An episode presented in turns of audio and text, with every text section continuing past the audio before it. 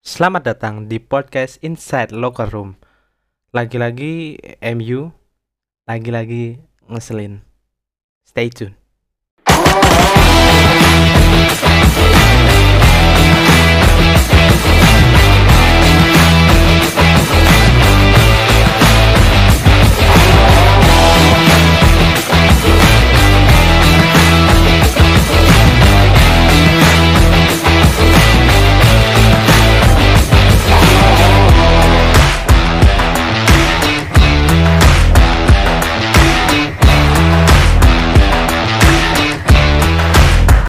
Oke, welcome back to Inside Locker Room Podcast.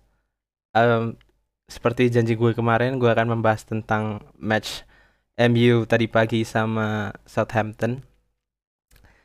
Ya, sebenarnya setelah Chelsea kalah dari Sheffield 3-0 dan Leicester yang kalah sama Bournemouth 4-1, MU ini punya peluang bagus untuk malah naik ke peringkat 3, tiga besar.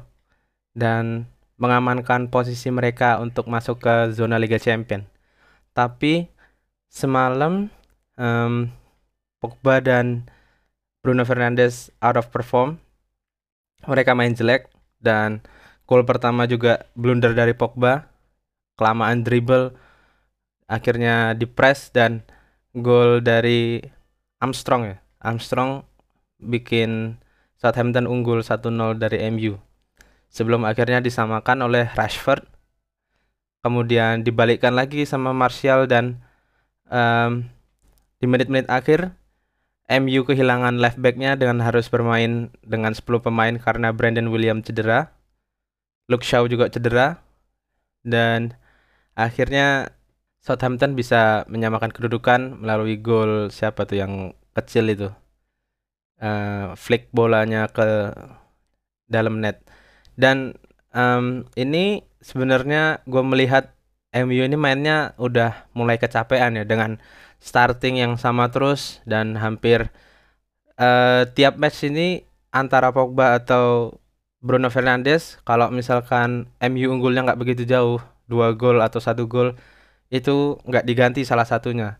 Kalau misalkan unggul udah 3-0 atau 4-0 ini biasanya dua-duanya diganti tapi uh, belakangan menangnya kan hanya tiga satu hanya berapa ya? Ya tiga gol tiga gol lah. Jadi nggak nggak nggak diganti-ganti ini salah satu ini. Mesti salah satunya diganti salah satunya tetap main 90 menit.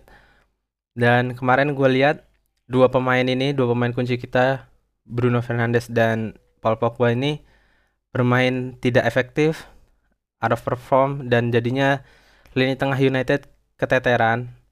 Sempat uh, bagus sejak uh, menyamakan kedudukan satu-satu ya, tapi dan dua satu lalu out of perform lagi. Mainnya jelek, uh, passing-passingnya salah dan mengandalkan bola jauh. Banyak buang-buang bola gitu. Jadi um, akhirnya MU tetap di peringkat 5 dengan poin sama kayaknya sama Leicester sebentar. Gue cek dulu.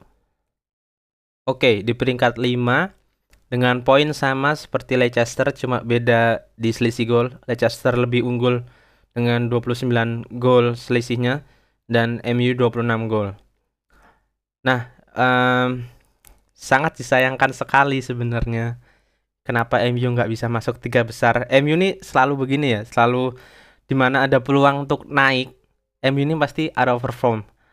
Uh, entah kenapa ya, tapi dari beberapa season lalu semenjak ditinggal oleh Sir Alex Ferguson dari zamannya Moyes, Louis van Gaal, Mourinho sampai akhirnya Ole MU ini selalu menyanyiakan peluang untuk bisa naik ke zona Liga Champion. Um, akhirnya 4 poin dari Wolves harus hati-hati juga. Tapi semoga ini next matchnya Chelsea ini melawan um, Norwich. Ya mungkin mereka menang lah. Tapi kuncinya adalah kunci untuk MU bisa naik adalah waktu Chelsea ketemu Liverpool. Semoga Liverpool uh, main serius ya. Nggak nggak ya ya udahlah udah menang juga sama Leicester. Next matchnya ketemu Sheffield dan ketemu Tottenham juga. Nah semoga ini juga uh, salah satu ini terpleset. Jadi di match terakhir MU bisa konsen karena match terakhir MU dalam melawan Leicester City. Jadi kalau misalkan uh, Leicester terpleset, MU bisa naik empat besar dan uh, kalau Chelsea terpleset juga antara lawan Liverpool atau Wolves juga itu uh, MU bisa naik. Jadi um, masih terbuka peluang santai teman-teman Mancunian. MU masih bisa naik, santai aja tapi kendala kita adalah uh, left back kita habis. Dua-duanya. Luke Shaw cedera, akhirnya diganti sama Brandon Williams gara-gara twist ankle. Dan Brandon Williams juga kemarin uh, cedera kepalanya. Kenapa ya itu sobek apa ya? Berdarah itu akhirnya ditarik keluar dan MU harus bermain dengan 10 pemain karena pergantiannya kalau nggak salah udah habis jadi um, mungkin harus menjadi PR buat Ole dalam saga transfer besok di mana uh, kualitas bench dan kualitas starting elevennya paling enggak ya bisa nge-cover lah benchnya itu. Nggak nggak nggak terlalu beda jauh. Di mana kemarin kita lihat uh, dan James juga bagus di awal-awal doang dan terakhir-terakhir ketutup sama Mason Greenwood. Dan kalau Mason Greenwood uh, out of perform ya udah sisi kanan kita buat nyerang uh, tereksploitasi sama defense-nya lawan. Dan kemarin juga um, Pogba dan Bruno Fernandes ini harus ada backup-nya juga. Nggak mungkin mereka main berdua terus karena bakal kayak kemarin, bakal kecapean dan out of perform. Lini tengah MU nggak bisa jalan.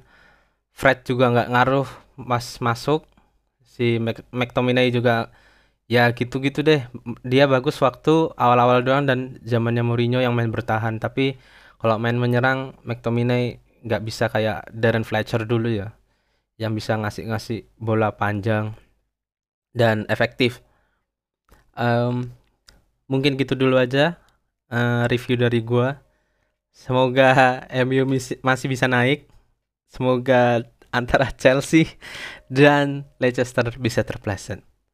Semangat Mancunian. Semangat Man United. Thank you.